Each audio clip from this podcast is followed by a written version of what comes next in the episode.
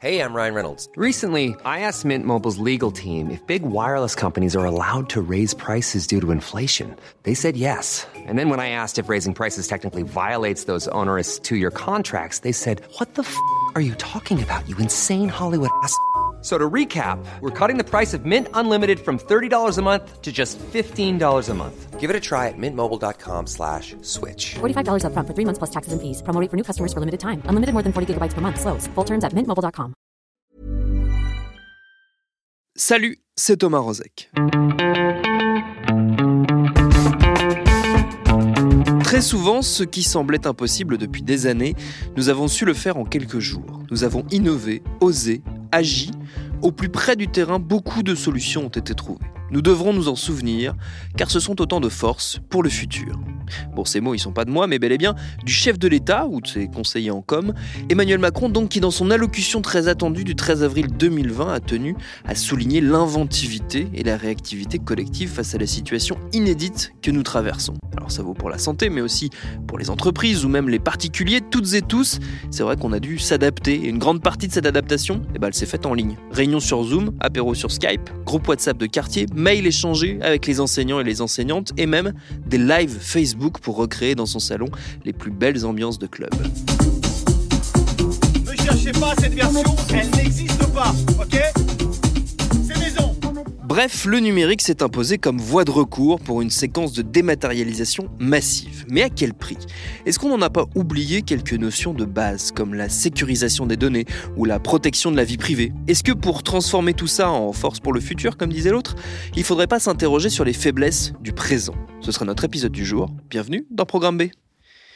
Pour discuter de tout ça, j'ai passé un appel sur Skype, comme quoi on n'est pas à une contradiction près, à quelqu'un qui est déjà intervenu dans ce podcast. Olivier Herscheid, il est maître de conférences en sciences de l'information, spécialiste reconnu des questions numériques, grâce notamment à son blog Affordance Info. J'ai commencé par lui demander comment il percevait cette accélération de la dématérialisation de nos échanges, professionnels comme personnels. Je crois que le, recours effectivement à des... Euh à des solutions numériques qui se fait essentiellement sur le mode du, palliatif, c'est-à-dire qu'on essaye de reproduire l'équivalent euh, de, nos sociabilités essentielles autour d'outils numériques qui sont euh, parfois efficaces, parfois un peu boiteux, parfois qui posent des problèmes de vie privée, mais on, est vraiment encore aujourd'hui, me semble-t-il en tout cas, dans, dans, ce domaine du palliatif, c'est-à-dire que euh, bah, on est exposé, donc voilà, moi je suis, euh, je, suis enseignant-chercheur à la fac, donc on voit ça avec nos étudiants très, très pratiquement, on s'est retrouvé même si on, avait évidemment réfléchi à ces questions-là, même si on a des outils qui, euh, qui sont dimensionnés aussi pour répondre à des, euh, à des, à connexions importantes, ben on s'aperçoit d'une réalité euh, triviale euh, que là aussi on mesurait, mais on n'avait pas fait la jonction entre les deux, qui est qu'il y a plein d'étudiants qui n'ont simplement pas de connexion chez eux ou qui ont des connexions boiteuses, qui ont une comment dire, une connaissance euh, théorique des outils parce que ben, on, leur a montré en cours, on les utilise en situation d'enseignement normal, mais quand on se retrouve effectivement dans des situations anormales, euh, eh bien le, le, les logiques de recours à ces outils sont entravées, euh, soit par des points techniques de connexion, soit aussi par des niveaux d'usage qui sont sont pas adaptés en fait à ce qu'on supposait qu'ils qu'ils étaient. Et puis en même temps, il y a des usages moi, c'est ça qui me fascine, qui m'amuse, euh, ou qui me rend chaque jour euh, curieux. En tout cas, il y a, y a des usages détournés qu'on n'anticipe pas euh, euh et, qui, et, qui, émergent de manière spontanée. Euh, donc là, le dernier exemple en date le plus frappant, c'était peut-être avec la multiplication d'outils euh, comme Zoom pour la visio, le, le, le Zoom hacking, tous les gens qui débarquent sur des conférences, sur des séminaires d'entreprise, sur des cours en ligne, et qui viennent là pour, alors, soit pour pourrir soit pour rigoler, soit pour détourner. Euh, donc ça aussi, c'est en, termes de dispositif, c'est quelque chose qui est à la fois récurrent, c'est-à-dire qu'il y a toujours eu ça dans l'histoire des outils euh, en général et des outils Internet ou web particulièrement. Mais là, à chaque fois, il y a ces résurgences un petit peu inédites qui, euh, bah, qui nous permettent de réinterroger euh, pourquoi est-ce que les gens font ça, qu'est-ce que ça dit de notre propre perception, de notre propre mise en place de ces outils. Euh, voilà. Et avoir un certain nombre de vidéos qui sont au total de 8 exactement. Je me suis trompé de lien, c'est pas le cours d'histoire? Non, c'est pas le cours d'histoire, c'est le cours de sommellerie. Ah, c'est le, ah, excusez, c'est le cours d'onologie là, monsieur? Oui. Ah non, parce que moi je bois pas, j'ai dû me tromper de lien, mince. Mais c'est pas parce que vous buvez pas que vous n'avez pas le droit de participer. Hein. Vous pensez qu'en tant que non Vous êtes dans quelle classe? Ben, je, suis en, je suis en BTS MUC. Non, non, mais là, à l'Institut Paul Bocuse. Oh là, je- oh là là, il y, a y dû avoir une interférence dans les liens là. Alors, bienvenue à l'Institut Paul Bocuse. Euh, ah ben, je, suis, je suis ravi. Ce qui ressort de, ce qu'on se dit là, c'est si ça n'est que du palliatif ou si c'est essentiellement du palliatif, est-ce que ça veut dire que euh, quand un retour à la normale va s'installer, il n'en restera rien? Ou est-ce que euh, on conservera, d'après toi, même si c'est toujours difficile de se, projeter et toujours hasardeux de faire des prédictions, est-ce qu'on en conservera quelque chose? Non, non, on va, bien sûr en conserver euh, quelque chose, ne serait-ce que le fait qu'on était notoirement pas préparé, qu'il y a un, vrai, une vraie interrogation fondamentale là aussi sur, euh, sur ce que plein de gens, euh, plein d'activistes euh, et de militants expliquent depuis des années, c'est-à-dire que le, fait de pouvoir se connecter à cet espace qu'on appelle Internet et le web relève, et on en fait aujourd'hui chaque jour l'expérience, d'un droit fondamental. Alors, c'est toujours compliqué de- de- d'expliquer que c'est un droit fondamental au même titre que l'accès au logement ou que l'accès à l'eau courante, parce qu'évidemment, ce sont des situations de détresse qui ne sont pas comparables. Mais on voit bien que sur la manière de, faire société, euh, de, faire corps social dans une période excessivement compliquée, euh, qui est celle du, confinement qu'on vit aujourd'hui, euh, la question effectivement de l'accès à l'Internet et au web est une question fondamentale en termes d'inclusion sociale, aussi bien d'ailleurs pour des, personnes ou des, couches sociales qui n'ont pas de problème d'accès au logement que pour euh, les gens qui sont à la rue et qui ont aussi, en plus de, euh, tous leurs autres soucis et problèmes, euh, ce- ce- cette nécessité fondamentale aussi de retrouver du lien au travers de ces outils qui sont les outils du web. Donc on, va forcément apprendre de tout ça. Après, après, pour employer un mot à la mode, euh, euh, dans quelle mesure euh, on, on saura faire preuve de résilience sur ce qu'on a appris, c'est-à-dire dans quelle mesure on sera capable effectivement, euh, autrement que sur le mode de, de l'injonction ou de la promesse, de concrètement évoluer sur, euh, sur tout ce qu'on a observé aujourd'hui,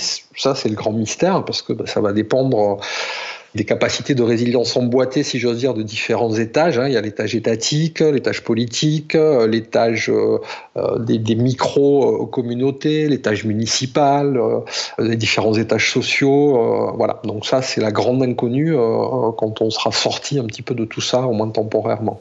Il y a une notion que tu as évoquée, enfin une double notion que tu as évoquée qui me semble importante dans cette histoire, celle du droit et de la politique, qui sont intrinsèquement liés quoi qu'il arrive. Une des premières remarques qui me vient, c'est est-ce qu'il va falloir inventer, est-ce qu'on est en mesure d'ailleurs de le faire, je ne sais pas, un- une forme de droit opposable à la connexion justement pour... euh, pour lutter contre cette, euh, euh, ce décalage social qui se met en place à partir du moment où l'outil numérique devient essentiel? Hmm. Ce serait l'idéal. Alors en même temps, euh, si on essaye de rester euh, tristement euh, pragmatique ou, tristement raisonnable, on voit que le, droit, enfin on voit ce qu'a donné malheureusement le droit opposable au logement, qui est pour l'essentiel une fin de, une fin de non recevoir. Mais en tout cas, il ne faut pas que ça nous empêche de, réfléchir, bien sûr, et, de militer pour effectivement un droit opposable à, à, la connexion et à des services numériques qui sont aujourd'hui des services euh, au sens et parfois au sens au sens premier du terme, avec là aussi des des questions euh, qui, qui sont pas du tout triviales, mais, euh, mais on a vu par exemple au tout début de, la période de confinement, euh, on a vu quelques attaques qui étaient en cours, par exemple contre les services informatiques de, de- des hôpitaux, des attaques qui ont été assez vite jugulées d'ailleurs de manière intéressante, là aussi à la fois sur le plan technique, parce qu'il y a des, gens qui sont intervenus pour, installer ce qu'il fallait, mais aussi sur le plan éthique, c'est-à-dire que la communauté du, hacking s'est très rapidement mobilisée euh, en expliquant que euh, les gens qui faisaient ça, c'est-à-dire les pirates informatiques qui ciblaient euh, les hôpitaux en temps de, crise, seraient clairement eux-mêmes à leur tour ciblés et, mis au banc de, la communauté. Donc là aussi, c'est pardon, je, dérive un peu, je ne sais plus quelle était la question initiale, mais en tout cas, c'est des phénomènes qui sont intéressants à, observer. La question initiale, c'était celle de la, de la politique et on, peut y revenir en, évoquant une autre des problématiques euh, qui paraît essentielle dans cette histoire, c'est que on, prend pleinement la mesure avec cette crise et avec notre recours euh, un peu euh, contraint et massif aux outils numériques, on prend vraiment la mesure du fait que ces outils échappent quasi totalement au contrôle global des États, au contrôle gouvernemental, et qu'on on repose donc, et notre survie en grande partie repose euh, sur des intérêts privés. Et c'est une, une thématique dont on prend la, la mesure vraiment presque physiquement. Euh, euh, là, notamment, je pense à, on, a cité Zoom tout à l'heure, Zoom qui s'est retrouvé obligé de rendre des comptes assez rapidement de ses pratiques, notamment en termes de tracking, de données et de gestion, parce que justement, il y avait un afflux massif d'usagers. Oui, oui, tu as, tout à fait raison. Il y a trois sphères, trois cercles en tout cas, qui, qui s'entremêlent. Il y a la sphère de, on va appeler ça la puissance numérique de l'État, qui est euh, alors, ce serait un peu caricatural que d'affirmer de but en blanc qu'elle est indigente, mais en tout cas sur quantité de services, notamment dans le domaine de l'éducation, euh, on a vu qu'effectivement on était sur, euh, sur quelque chose d'assez indigent ou de sous-dimensionné, ou en tout cas de totalement inadapté. Donc ça c'est une partie euh, du problème. L'autre partie du problème, c'est ce que tu disais, c'est-à-dire qu'effectivement, euh, on a une autre sphère qui est ultra dominée, euh, que ce soit dans le domaine serviciel, dans le domaine de l'entreposage, par des acteurs privés qui sont peu ou prou ce qu'on appelle les GAFA, donc Google, Amazon, Facebook, etc.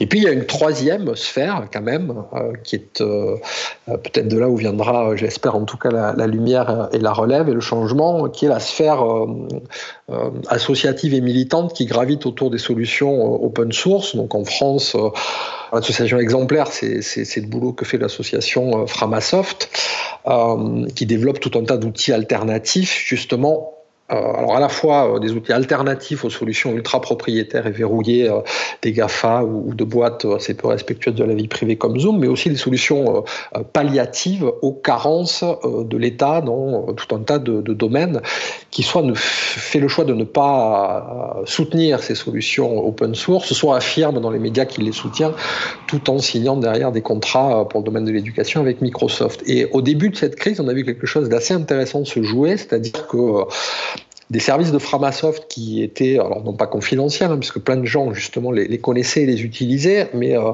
tout le monde s'est rué dessus parce que effectivement euh, il y avait une carence des services d'État, notamment dans le domaine éducatif en effet. Et du coup, l'association a été obligée de communiquer. L'association Framasoft, elle l'a fait de manière très intelligente, enfin à mon sens en tout cas, ou très responsabilisante en expliquant que pendant un temps, bah, les services de, de, Framasoft, les premiers utilisateurs euh, qui se ruaient dessus, c'est-à-dire les enseignants euh, et les élèves, ils n'avaient pas à faire ça. Il fallait qu'ils dégagent en quelque sorte ces services-là pour les laisser à disposition euh, bah, d'autres cercles associatifs, euh, voilà, euh, qui, qui, eux avaient besoin de ces outils parce qu'ils n'avaient pas de service d'État dédié supposé leur fournir finalement cette infrastructure technique. Et du coup, ça a permis, enfin en tout cas, on verra ça au sortir de la crise, mais ça a permis de mettre en place au, au niveau des services de l'État des, des, des, espèces de nouvelles routines d'urgence qui ont consisté à dire bon ben ok effectivement, euh, dans temps d'urgence, on, on, reconnaît peut-être plus facilement qu'on qu qu s'est trompé. Euh, et donc, on va, euh, c'est ce qui a été fait, euh, déployer, alors en lien avec des acteurs privés, mais par exemple, on va déployer des instances qui vont permettre d'héberger euh, la solution PeerTube, qui est l'équivalent de YouTube, mais qui permet d'héberger des, des, vidéos. Mais ce sera supporté, non pas par les serveurs de l'association Framasoft, mais ce sera supporté par soit des services de l'État, soit par des acteurs privés avec qui les services de l'État travaillent. Donc tout ça va faire que ces trois sphères, hein, commerciale, étatique et puis associative militante, euh, va faire que je l'espère, euh, pour certains sujets et services, je pense notamment à l'éducation, parce que je suis concernés à la fois en tant que parents, citoyens et puis acteurs de, ce truc-là, euh, mais qu'on va peut-être euh, là pour le coup évoluer un petit peu plus rapidement que ce que on expliquait, parce qu'on est très nombreux hein, à expliquer ça, que depuis des années il faudrait que effectivement on s'inspire, enfin que les services de l'État s'inspirent de ces solutions libres et déploient des serveurs dimensionnés pour les accueillir, etc., etc. Donc peut-être que là-dessus il y aura, un petit peu de lumière qui, jaillira de tout ça à la fin.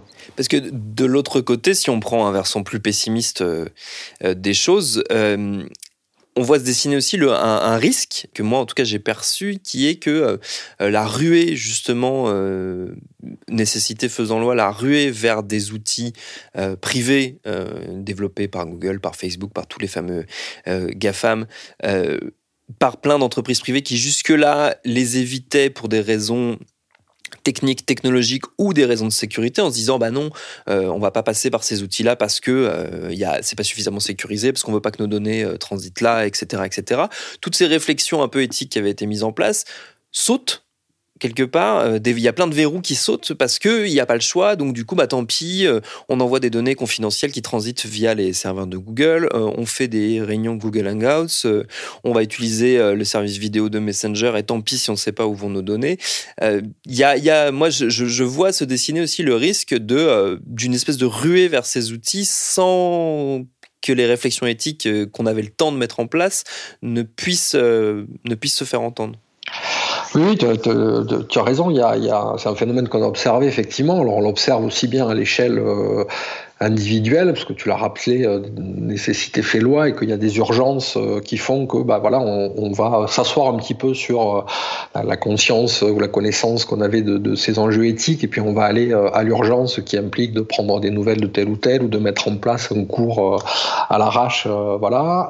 Donc il y a le, il y a ce, ce ces stratégies individuelles et puis il y a effectivement les, les stratégies collectives ou étatiques de, de recours à ces solutions-là. Alors sur les stratégies individuelles ou collectives, sans parler de l'État, ce que moi j'ai observé, hein, là encore une fois, ça, tout ça n'a rien de, scientifique, c'est de l'observation euh, purement subjective, mais euh, j'ai vu au sein même moi de, la, de, ma micro-communauté euh, de- d'enseignants, chercheurs à l'université de Nantes, obligés de mettre en place des cours dans l'urgence ou des réunions euh, Skype, j'ai vu ce, on a pu observer ce mouvement-là, c'est-à-dire qu'au début, effectivement, tous les outils étant saturés, tout le monde s'est tourné vers les outils qui n'étaient pas saturés, qui principalement ceux, ceux qui présentaient le plus de failles en termes de sécurité, de vie privée, etc., et qui étaient aux mains des, aux mains des GAFA. Et puis très vite, euh, on a vu d'abord cette expression d'un- malaise, c'est-à-dire que tout le monde avait bien conscience qu'on était en train de faire quelque chose euh, qui était l'inverse de ce qu'on expliquait euh, concrètement à nos étudiants tout au long de l'année. Euh, et donc la nécessité de se repositionner, donc de, chercher, quand on ne les connaissait pas, des outils plus adaptés, plus respectueux des libertés. Donc on a vu réapparaître Jitsi dans la boucle. Et puis petit à petit, donc ce qui s'était massivement déporté vers effectivement des outils problématiques, c'est pas systématiquement, hein, mais progressivement un petit peu recentré vers, vers des outils plus cohérents avec le, le message, en tout cas, euh, qu'on essaie de faire passer auprès de nos étudiants et de nos publics. Donc ça, c'est pour les individus et les collectifs. Euh, et puis après, il y a, la question de, l'État, c'est-à-dire euh, comment un État, alors qu'il y a euh, des myriades de problèmes et d'injonctions paradoxales à régler, mais co- comment effectivement euh, gère-t-il ce temps de crise sur l'accès à des solutions numériques respectueuses de la vie privée? Et là, j'ai envie de te dire, euh, euh, si on regarde dans le domaine euh, doublement d'actualité aujourd'hui, par exemple des données de santé, avant la crise du Covid-19, euh, avant la pandémie, on avait euh, le lancement, euh, c'était un ou deux mois avant, le lancement en, fanfare là, du, Health Data Hub, le, hub des données de santé françaises, euh, lancé par, Agnès Buzyn à l'époque, et on apprenait que euh, l'ensemble de ces données de santé françaises sensibles allaient être hébergées sur les serveurs cloud de Microsoft, alors qu'on avait en France des acteurs euh, nationaux comme OVH ou autres qui étaient en capacité de répondre à, tout ça. Bon, ce qui veut dire que, indépendamment même des phénomènes d'urgence, de, de, voilà sanitaires, euh, informatiques, ce qu'on voudra, euh, il y a des choix euh, qui sont des choix politiques et qui se tournent naturellement, y compris quand nécessité ne fait pas loi, vers malheureusement des solutions qui posent problème en termes de, de, sou de souveraineté et de gouvernance. Donc, si cette crise-là peut nous permettre aussi de réinterroger toutes ces logiques et de remettre une nouvelle fois l'État face à ses responsabilités, il y a cet exemple des données de santé, mais je parlais tout à l'heure de, des accords euh, euh, dans le domaine de l'éducation nationale passés avec Microsoft, eh bien, euh, quelque part, tant mieux.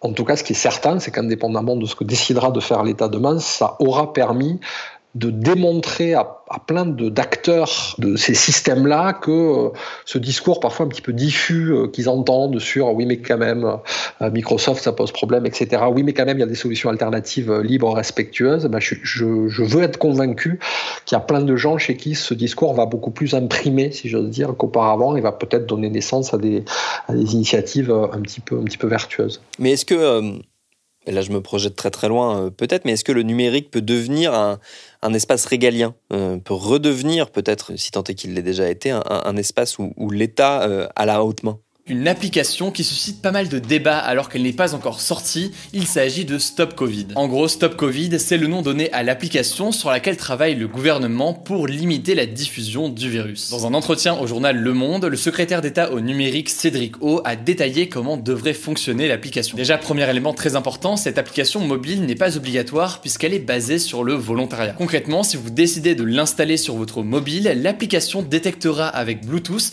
quand vous resterez pour une certaine durée à proximité d'une autre personne qui a l'application. L'intérêt de faire ça, c'est quoi? Eh bien, dès qu'une personne est testée positive, elle pourra le notifier directement sur l'appli et donc toutes les personnes qu'elle aura croisées recevront une alerte. Alors c'est très, euh, c'est toujours très compliqué de, répondre à cette question. Pour moi, le, puisqu'on voit bien qu'évidemment, si on répond par l'affirmative, on a le risque que des États euh, ou, des, politiques ou des régimes euh, pas vraiment démocratiques fassent justement de, de, cet espace numérique un espace entier démocratique. On en a l'exemple là aussi au quotidien et là encore accru par l'actualité de la, crise du Covid-19 en Chine ou dans plein d'autres pays qui mettent en place des, questions de surveillance qui, qui posent problème donc, moi, je crois que ce qu'il faut, ce qui est nécessaire, c'est que le, numérique puisse être, le web, euh, puisse être investi euh, et, défini et, et, réglementé, si j'ose dire, comme un espace public. C'est-à-dire qu'aujourd'hui, notre expérience pratique et quotidienne du web, c'est celle de la multiplication de dans des espaces privés, privatifs, sur lesquels on s'inscrit avec une adresse mail, etc., etc. Alors que fondamentalement, dans l'esprit de son père fondateur, de Tim Berners-Lee, le web a été conçu, pensé, déployé comme un espace public. C'est-à-dire que c'est pas un espace sans règles, un espace public, puisqu'on a le droit d'y faire n'importe quoi, mais il y a euh, des phénomènes de régulation et d'autorégulation qui s'appliquent dans un espace public et sur lesquels la puissance étatique n'a pas forcément à intervenir ou à légiférer. Ce qui ne veut pas dire qu'il ne faut euh, qu'il n'y ait aucune loi dans, ce, dans cet espace et qu'on revienne à la déclaration de John Perry Barlow d'indépendance du cyberespace où tout était possible. Mais en tout cas, l'urgence pour moi, c'est de, réinstaller de l'espace public au sein du web qui aujourd'hui est principalement devenu euh, une adjonction de micro-espaces euh, privés et privatifs.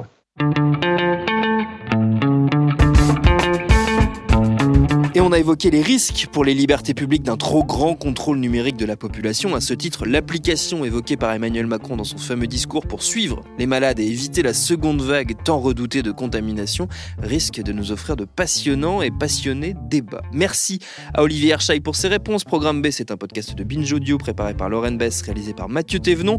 On se retrouve, vous le savez, tous les jours aux alentours de 18h. Le rendez-vous se poursuit avant, pendant et évidemment après le confinement. On ne vous lâche pas. Abonnez-vous d'ailleurs si ce n'est pas déjà fait sur votre appli de podcast préféré pour ne manquer aucun de nos épisodes. Venez sur Facebook, sur Twitter ou sur Instagram pour nous parler. Continuez de bien vous laver les mains, de respecter les gestes barrières et de rester chez vous si vous le pouvez. Et à demain pour un nouvel épisode.